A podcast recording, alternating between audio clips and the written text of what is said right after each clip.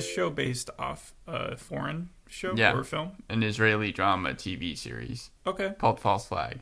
Yeah, and so now it's a UK American series. Yeah, and you know who it was developed by? Like I feel like the tone is very similar to a different TV show. These are the comparisons I have. Sense 8, Murder on the Orient Express, Trust, Accused Criminal Interrogation, Person of Interest, and Mr. Robot. And I'll tell you why for each of those. Yeah, I saw some people comparing this to Mr. Robot. Um, it, it wasn't any of those though. It was The Americans. Chris Long. He directed the last two episodes of The Americans. He actually directed a lot of series finales, such as like The Mentalist as well, and I believe a series called Dirt. He's the was- series finale guy. it, it almost seems like it, but he also directed other things. And then they also got a writer from like Killing Eve, as well as The Man in the High Castle. I think he wrote like the first two seasons. Chris Long had been trying to make this show for a while. Apple gave him free reign to do so, even letting him cast whoever he wanted to, including Kunal Nayyar from The Big Bang Theory. Uh, he agreed to do it right away when he learned that Chris Jesus, Long. Adesh is is the Big Bang Theory. guy? Yeah. He looks so much like Hamish, whatever. His yeah, yeah, Hamish Patel. I thought that it was him. I, I thought that guy was like the busiest guy of 2021 because he was in that other Apple series. He Yeah. was in uh, Avenue Five. He was in a movie. He was in the Don't Look Up movie, and then I saw him in this. They they are twins. So, so just now, so until I said that, you thought that that was Hamish Patel. No, I thought they hadn't updated his IMDb page because I did check it because I was like, I am sure it's that dude, and I didn't see the thing, and I was like, who else could it be? Yeah, learning. so that's wow. Is he? Yeah, he is British in the Bang, Big Bang Theory. I think so. Yeah, and learning about this show, he decided to watch the original, which can't be said for some other cast members like Elizabeth Henstridge. She's I think from Marvel as Agents of Shield, but she didn't even watch the original series. The main? didn't- Yeah, the main, uh, the main woman. Is that Tara? Yeah, and then d- did you recognize Uma Thurman? Oh, she's the mom, Catherine. Uh, no, I didn't recognize her, but she, yeah, she's hardly in it. There, yeah, that's the thing. That's what every single article has said. The promotion for this continually showed Uma Thurman as if she was the main character, and it turns out that she's barely in it. Well, for the first two episodes. Yeah. And uh, like her, her role is important though because uh, let me just say the plot real Okay. quick. There's this kid, Leo Newman, that's Uma Thurman's son in the show. Her name is Catherine Newman. She's a media mogul. She owns a communications company. She's a big deal.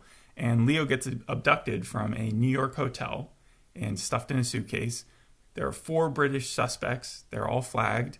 Uh, three are apprehended in episode one, and then they're questioned in episode two.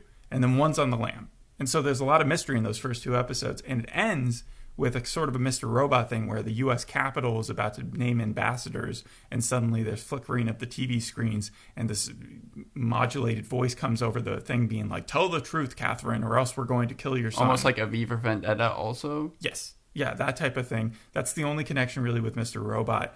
And uh, even the first episode is called Persons of Interest, and that's where we start identifying who is suspi- suspicious. But the only time we ever see Catherine Newman is when Stan from The Americans. No, or Emmerich. His name is okay. His name is Scott in this. He is meeting with her to assure her that they're going to find her son, and he's like the top dude, and that's why he goes to the UK and works with Vanessa on interviewing all these suspects. The one thing he continually said about his character in interviews was that he kept using the phrase fish out of water character. Really, because I know that he's used to playing an FBI agent. It's like his perennial role. He only plays FBI agents. So is he just Stan in this as the, well? the previous thing I saw him in, I think, was in the Hot Zone um, show. That's right. Yeah, I think he was in the first He, season, right? he wasn't an FBI agent, but he was still like a, a leading figure or a, someone in, in charge of stuff. He, he really could be playing just a future version of Stan.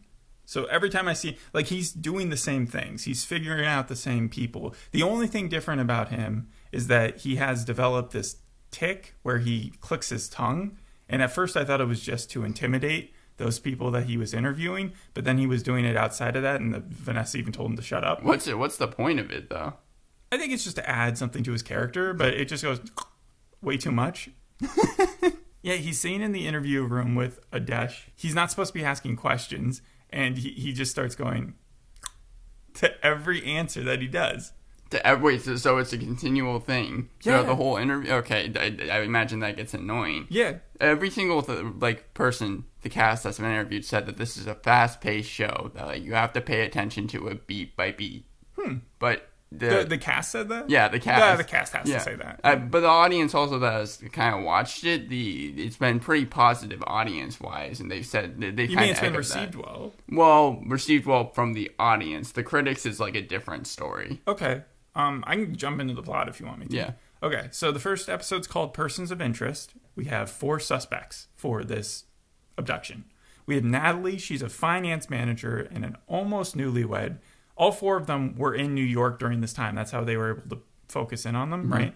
She was in New York to pick up her sister for not her bachelorette party. I think they called it her hen day because it's the day before she gets married, and her sister goes to NYU, so she was there to party and then go back to England and get married, right? Yeah. Then there was Adesh, who's that coder, the cy- cybersecurity consultant. He lied to his wife about going to New York because he had a job interview there for the Cooper Newman company. And uh, then he, yeah, that's about his story. And then Tara is an Oxford sociology professor, and she was in New York to speak at a conference for the Cooper Newman organization. And then, and, and the Cooper Newman organization is Catherine Newman's organization. Okay, so, So it's- there's a direct tie to Leo Newman. Right. And then that's why Leo Newman was in the hotel as well. And then there's Sean, who is a master of disguise. He is a James Bond villain. He goes around in the first two episodes as an ex-soldier guy, just murdering people left and right. And so we like don't really every know scene he just kills people. Almost every scene, he's killed a good five people, I think, or maybe four. People called him like a tertiary born villain.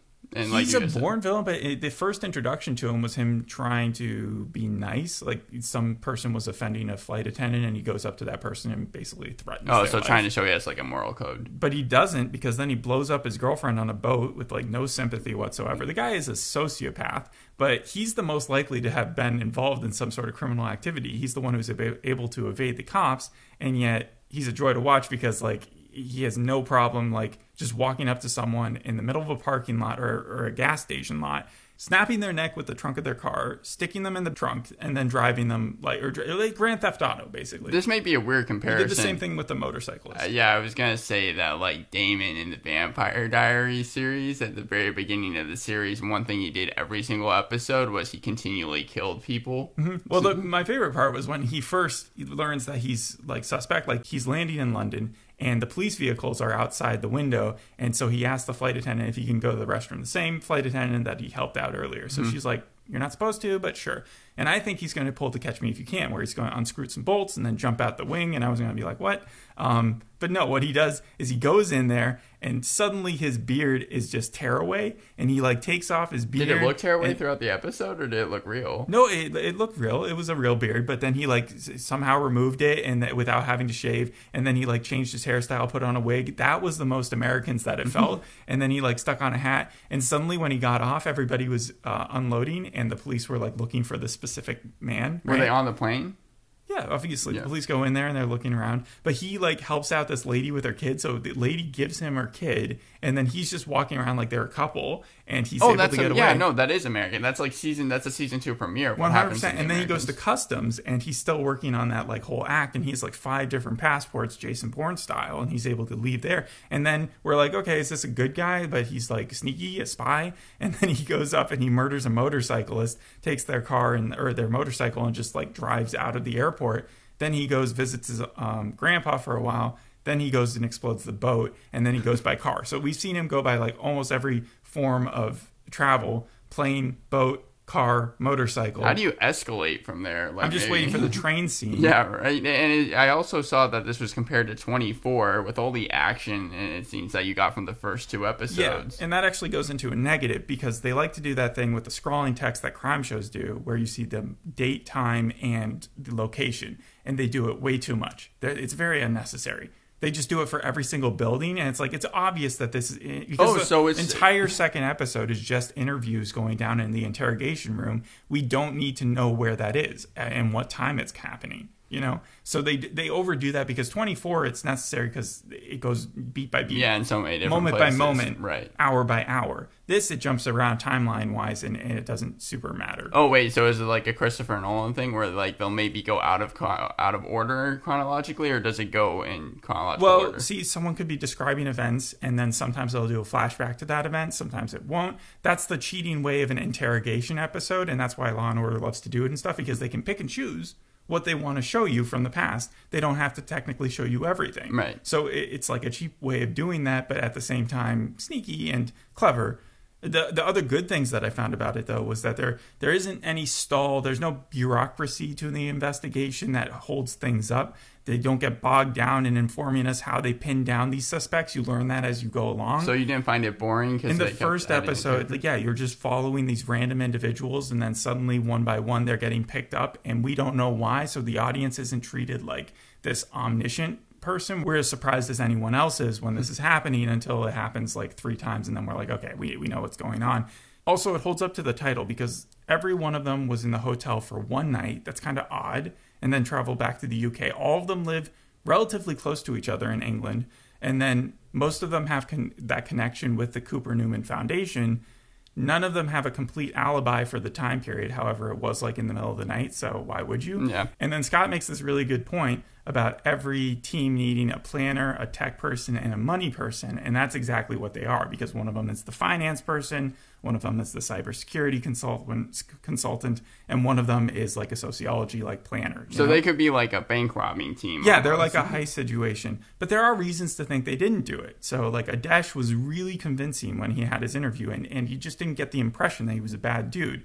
Regardless of whether or not he's telling the truth of, of being involved in this, you know their motivations, but specifically his motivation is true. He wants to be a dad. He wants to look out for his wife. He feels constricted in where he is currently. He's like living with the entire family of his wife's, and it's not a good situation for him. And he just wants the money. So he that's why he was applying for this job. And so it was hard to see him being involved in something so shady. Then there was Natalie, who is that newlywed and who was literally getting married. So if she thought that she was going to get arrested, this would be a weird way of doing it, like in the middle of their wedding to risk that. And she also gets absorbed in her mom's loan shark situation right before the wedding, which seems odd if you have someone kidnapped that you know about and you have to be keeping track of them as Right, well. yeah. And then Tara doesn't recognize. Okay, the video that's a bad though. So this video of the abduction that happened with Leo gets released to the internet, and for some reason everyone finds it hilarious and it goes viral. And it Wait, doesn't they make find it hilarious? Yes, it's just a bunch of people in masks going up to a guy and sticking him in a suitcase. It seems terrible. It seems like something fake, but it but for some reason it's it's already amassed itself around the planet on the internet. So it's being Her memed kid- up. Yes, exactly. They're doing memes to it, and and Tara sees it through her daughter's cell phone, and Daisy, who's watching it, and she's got this difficult relationship because she's a divorced mom, and the dad has the rights to the daughter, even though she's got this nice job and stuff. But she doesn't seem to recognize the video, and you'd think that if she was there and that she um, was part of it, that she would be more scared when she saw her daughter watching it, right? That reminds me of uh, of clickbait in terms of like kind of the social outcry not being very smart because in the end the whole entire point of clickbait was it was five million views and then the guy dies but they're like reporting that on the news so obviously people are going to watch it more and, and like why it becomes viral that type of thing It- but like Yeah, and their whole thing is they don't want to report it. They don't want to out that Leo Newman has been taken yet, but it's already kind of out there. And the weird thing is that people find it hilarious. I, Yeah. I- it doesn't make sense. And then Sean, he doesn't really have a reason to think he didn't do it. If anyone had done it, he he did it. so he's your main suspect at this point No, no, no, because I think they all did work together. But like, here's the reasons to think they did do it. oh so that's where the mur- murder Orient Express comes in yeah I got okay so go on well, there were four people in masks. right Yeah, so like it wasn't just one person. They know that already. It's not a who done it. it's not a one person who done it. And so for Adesh, the CCTV footage was hacked. And I know CCTV, and that's more of a British Right. term, but that was hacked so that the hotel wouldn't see what was going on, and so that they could then record it and release it themselves, the criminals, right?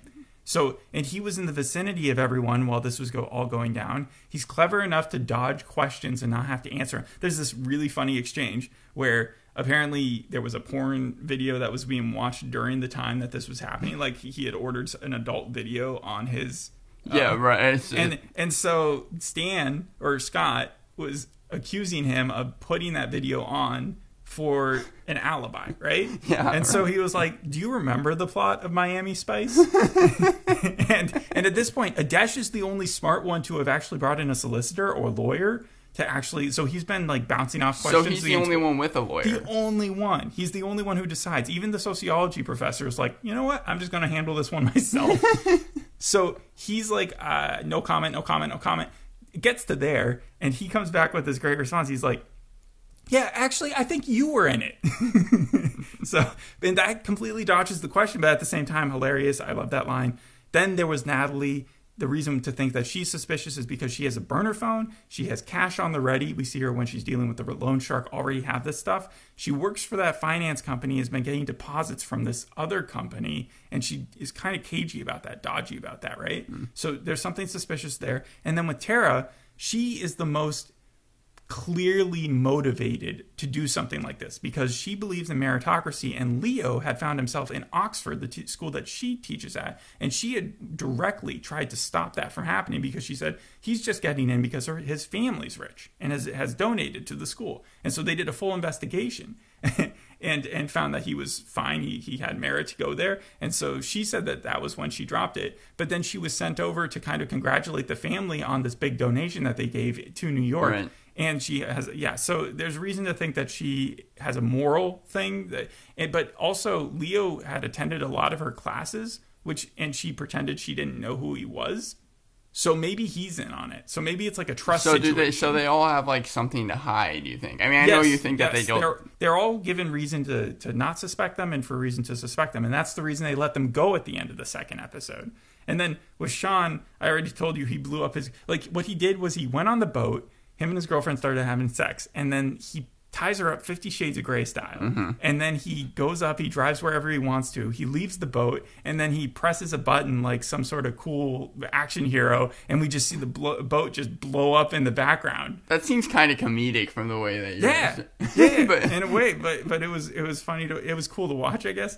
And that basically finishes off the best parts of the show. I heard it has like, I heard it has like a good atmosphere. Yeah, it, and it flicks between the storylines very well. Like there's, it doesn't get herky jerky at all. So it's pretty seamless. It's okay. smooth, but at the same time not boring. You're not sticking on one story very long. You keep on. Uh, like they do that thing where you're twisting the camera around and the interviewer is asking the same questions to everyone. Vanessa's asking the same questions. Oh, okay. And you're seeing different responses, but it, it's very organic. It's very nice.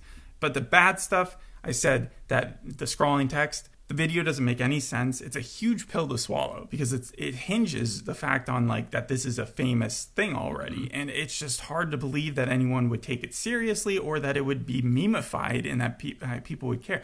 The other thing is that it does follow sort of a well established formula in that there's a slow trickle of information, and whenever things seem to slow down, they always just reveal something about a character that we didn't know. You know? Oh yeah, and it seems like it like it's very convenient in the way that that, that kind of pans out. And sometimes with like these slow type of things, when you get later on into the season, they try to make the reveals bigger and bigger until it gets to the point where it's like, oh, it was really just one person who was incredibly evil this whole time. Uh huh. And that gets to my predictions and conclusions. Not a good or bad, but really, it's too early to say whether or not this is a well conceived plot, whether or not it's going to pan out. It's like at the beginning of Money Heist, you had no idea after the first two mm-hmm. episodes. Mm-hmm. If they knew what they were doing, it could have ended terribly. Instead, it ended great uh, for the first two seasons. Right. And so, yeah, it just remains to be seen. This this could rise in popularity and critical reception if they they really kill the ending here because this is the type of show where it's like you want them to. Yeah, it's it's eight episodes, and they unlike other TV shows, they did release all eight episodes to critics. In fact, people who were interviewing them oh. were saying how they watched all eight episodes. Uh, what you were saying about kind of figuring like figuring out about characters along the way, that's what the cast ended up having to do. They were getting the scripts as mm. they were mm. going along. Yeah. Unlike in the original series, they did change the ending of the first season. I think I would do that too if I was making a show like this. I would only give out to the cast because because that way they're able to play both ways, and so mm-hmm. they have no idea. And um, maybe if you're a good enough actor, you could actually know the ending. You could pull a snake. Yeah, yeah, always like with the details on set and everything. Yeah, no. but th- there's also times where like this type type of interrogation thing can really backfire. Like 13 Reasons Why, I think season three or four, where they decided, okay, we're going to change the the way that we. Show. Oh, that was season three. Yeah, yeah, yeah, and it just did not work. And so, like with something like this, it's always a risk. And the second episode is called Room for Doubt because you're supposed to see both sides. You're supposed to think, okay, did they do it? Did they not do it? And at the end, they kind of fake you out because they say, um, we are going to move you. And so you're like, oh, are they going to get extradited? Because they had sort of mentioned that they were going to be moved back to the US. No, they just let them free. That seems like it's been done before and that it normally backfires. Like these people are going to be able to meet again if they are involved together, and they and the cops are going to lose track of at least one of them. So do the pros outweigh the cons? Uh, yeah, the pros outweigh the cons right now. Right now, it's a seven out of ten in my mind. I might watch the rest of the series, but I might not. Okay. So the the reason it reminded me of Sense Eight so much, probably the most out of everything, is because you do have these random characters from it feels like everywhere, even though they are sort of British. They so they're all around the same area, but it feels like they're just their lives are so different. Like again, one is in a wedding dress this entire time because she was snatched from her wedding. One was snatched at a public lecture she was doing. it feels like the police could have like done this in a, in a less um, explicit manner, in in a less public manner, and then uh, one was uh, pulled during their family dinner or whatever. so they're all just they they have all these different lives, unconnected, and so that's where the Sense Eight thing comes into play. Obviously, Murder on the Orient Express. Those people also had no connection to each other, and yet they were all involved in the same thing. Trust I said the kidnap thing might be Leo's idea because she he has that direct connection with. yeah. So maybe he was meant to be tied up in that suitcase and they just let him out afterwards. I don't know. Maybe it was staged. Then it feels like the all the interrogation shows to put together. The accused show, which was also UK, criminal, which they had for every country, interrogation, the story going through the interrogation. Mm-hmm, yeah. So and then the the first episode calling being called person of interest, and the second episode showing them following these people once they released them through the CCTV footage. Like it focused in on their face, did a big So they- yeah, they were and it was following them. So it's literally person of interest in that case. and then uh, the Mr. Robot thing. So Yes. yeah, that's why I connected them to all of those shows. Okay, so the show has a 53% on Rotten Tomatoes. Mm-hmm. It has around a 6.8 on IMDb. It's not Apple's best show. Yeah, and it, and I think and it, also this is like the first show that they're doing of three Israeli shows that they're adapting. Uh, the second one's going to be called Tehran, and the third No, one. no, no, no. Tehran was already adapted, wasn't it? Because I watched it on Apple like Oh. a year or two ago. Losing and it has an amazing uh, first scene, and then the rest of the show kind of tapers off from there. But the first scene is just so um, stressful, and you feel so bad for the characters. Um, it's it's that's deserving of a oh watch. wait, is that the one where they were on the plane? Yes, that's the one where they're on that Oh, plane and they accidentally land in Iran, and maybe they're redoing it again, but like from a different Uh, yeah, point actually, of view. They, I don't know. they might have aired Tehran. Uh, there's going to be another one called Losing Alice. Here though, and that one's also been out. okay, so, So both of them have come out. Yeah. Uh, the, the Rotten Tomatoes score said um, basically, yeah, good atmosphere, but also really, really slow moving. And it's almost every single article I've read. It was weird to see how high the Rotten Tomatoes score were for the articles I read because they were saying this is an incredibly boring TV show. It doesn't move itself along. Some, I think, were put off just by the fact that Uma Thurman wasn't as in as much as they were expecting her to be and thinking she was going to be the main focal point. But others were like, like the Hollywood Reporter was just saying, there's nothing interesting in this show that like will keep the viewer intrigued. They actually did shoot though in London and New York. I, Yeah, I think mean, that's obvious. Yeah, Yeah. but like I think that's how much like uh, Apple wanted to try and give as much like creative freedom to Chris Long as they did. Apple's always got a budget. There's never really an issue with the cinematography. Variety hinted that the show tackles major themes. Um, hmm.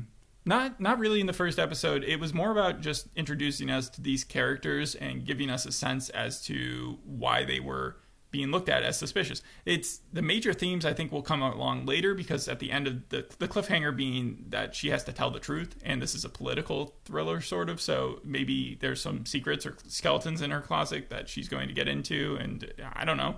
But yeah, I didn't see that here. Okay, well that's that's about all I have. That's all you have, yeah. and I think we addressed everything. Stan uh, or Scott said the video was leaked on GoLeak, and that was not a problem I had with it because I've never heard of GoLeak. They could have just said YouTube or TikTok. They were afraid to get sued or something. Or like even say something like the Go dark web. I know everyone was watching it, but like yeah, but GoLeak just feels like something that would never be a thing. Like GoLeak.com. what- Yeah, all these eleven-year-old kids are going to be so interested in going to GoLeak, not 4chan or something. Like GoLeak. All right, that's where I end my rant. I still give it a seven out of ten. Uh, and I would recommend it to those who are really into crime shows. So if you like the Americans though like a lot, would you recommend it? No, then? because The Americans was a better show. Okay. overall. Anyways, uh, if, but if you like people taking off fake wigs and stuff like that, yeah, you get that here. So thanks for listening. We'll see you on the next episode. Hope you enjoyed this one. Bye. Bye.